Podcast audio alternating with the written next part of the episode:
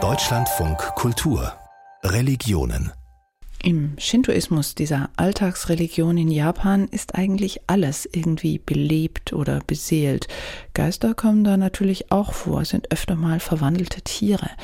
Für die Geister der Toten zuständig ist eigentlich eher der Buddhismus, der in Japan oft parallel praktiziert wird. Da gibt es die Vorstellung von Geistern, die ständig Hunger haben. Elin Hinrichsen hat bei einer japanischen Totengedenkfeier erfahren, was es damit auf sich hat. Es ist Regenzeit, nicht nur in Japan.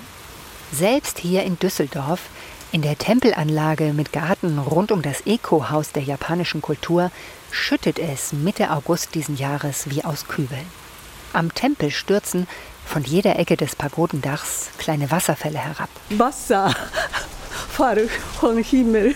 Eine Japanerin mit Regenschirm, vielleicht Anfang 60. Das ist Tränen von Verstorbenen. Die Frau ist für die Zeremonie hergekommen. Es ist Obon-Festzeit, Totengedenken. Nicht nur Traurigkeit, sondern auch wir denken an euch ne, vom Himmel. Das ist auch irgendwie bewegend. Sie wäre jetzt gerne bei ihren Liebsten in Japan. Das Obon-Fest ist eines der größten Feste in ihrer Heimat. Die Tore von Himmel und Hölle seien zu dieser Zeit geöffnet, so der Volksglaube. Die Toten kommen die Lebenden besuchen und auch die Lebenden in Japan sind unterwegs. Die Züge sind voll, die Großstädte wie leergefegt. Alle fahren nach Hause. Dorthin, wo ihre Ahnen begraben liegen und ihre Familien herkommen. Das Fest dauert in Japan vier Tage lang mit Musik und Volkstänzen in luftig leichten Sommerkimonos. Manche Familien stellen Teller mit vegetarischen Opferspeisen auf.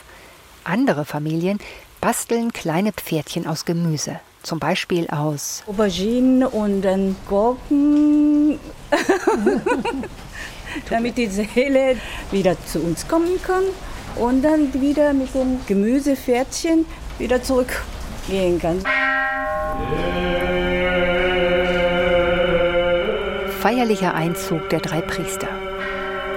Für das Jenseits und das rituelle Totengedenken ist in Japan der Buddhismus zuständig nicht etwa der Shinto-Glaube. Der Shinto ist eine Naturreligion, die eher eine gewisse Furchtsamkeit vor dem Tod und vor allem, was mit dem Sterben zusammenhängt, ausdrückt. Ne? Mark Nottelmann ist Japanologe und buddhistischer Priester hier am Tempel. Es gibt einen berühmten shintoistischen Mythos, wo der Urvater der Menschen sozusagen die verstorbene Urmutter der Menschen aufsucht im Totenreich und entsetzt ist und dann einen Stein zwischen sich und die Totenwelt wälzt. Bloß nicht dem Tod ins Auge blicken. Der Shintoismus ist für das Leben und das Diesseits zuständig. Da gehört auch der Zyklus der Wiedergeburt dazu. Im Shinto ist alles belebt, die Natur sowieso, aber auch Kaffeetassen, Blumenkübel und knarzende Türen. Potenziell trägt alles einen Geist in sich und es kann auch alles ein Geist sein.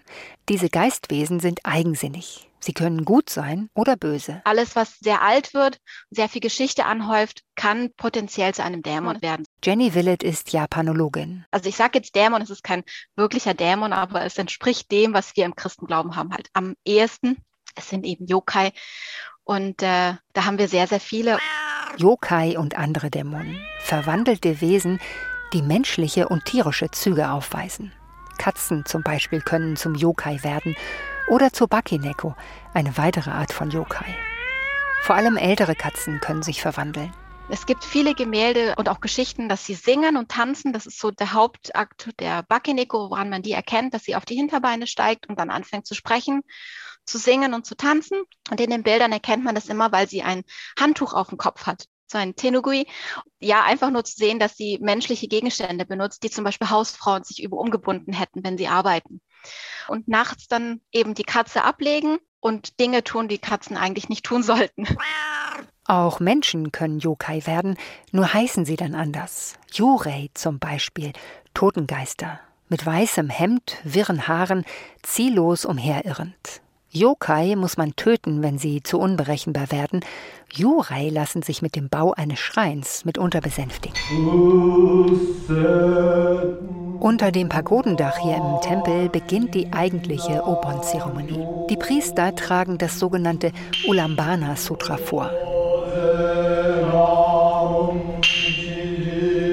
Das Sutra schildert, dass der Buddha während der Regenzeit mit seinen Mönchen eine Sonderübungszeit, ein Retreat, abhält. Einer seiner Schüler, so heißt es, sieht in einer Meditation, dass seine Mutter in den Bereich der Hungergeister gefallen ist. Im Buddhismus gibt es sechs Existenzformen. Die Götter, die Halbgötter, die Menschen, die Tiere, die Hungergeister und die Höllenwesen. Die Hungergeister stehen weit unten im Zyklus der Wiedergeburt. Sie werden als spindeldürre, menschenartige Wesen abgebildet, mit hungrigen Augen, aufgequollenen Bäuchen, dünnen Ärmchen. Sie bewegen sich in gekrümmter Haltung fort oder kriechen am Boden wie Gewürm. Sie verzehren Kot, Urin und Leichenteile. Die Hungergeister, das sind die Wesen, die die Gier repräsentieren. Also eine ungebremste, unerfüllbare Gier führt dazu, dass man als Hungergeist wiedergeboren wird mit dem Nachteil, dass man sich immer sehnt und hungrig ist und nie Erfüllung findet. Der Legende nach fragt der Schüler den Buddha um Rat. Was kann ich tun, um meine Mutter aus dem Hungergeisterdasein zu erlösen? Der Buddha antwortet, lasst uns tiefe Meditation üben. Was dabei herauskommt, widmen wir den Verstorbenen dann haben sie bestimmt gute Voraussetzungen für die Wiedergeburt.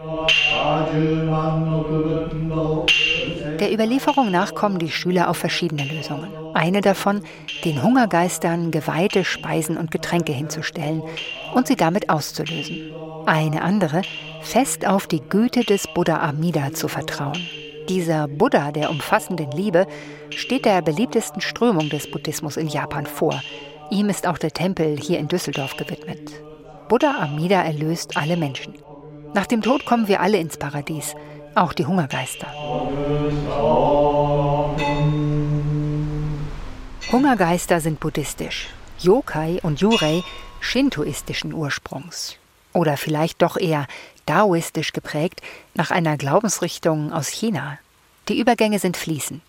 Fest steht, im Buddhismus sind Geister kriechende Hungergestalten, im Shintoismus verwandelte Mensch- oder Mensch-Tierwesen.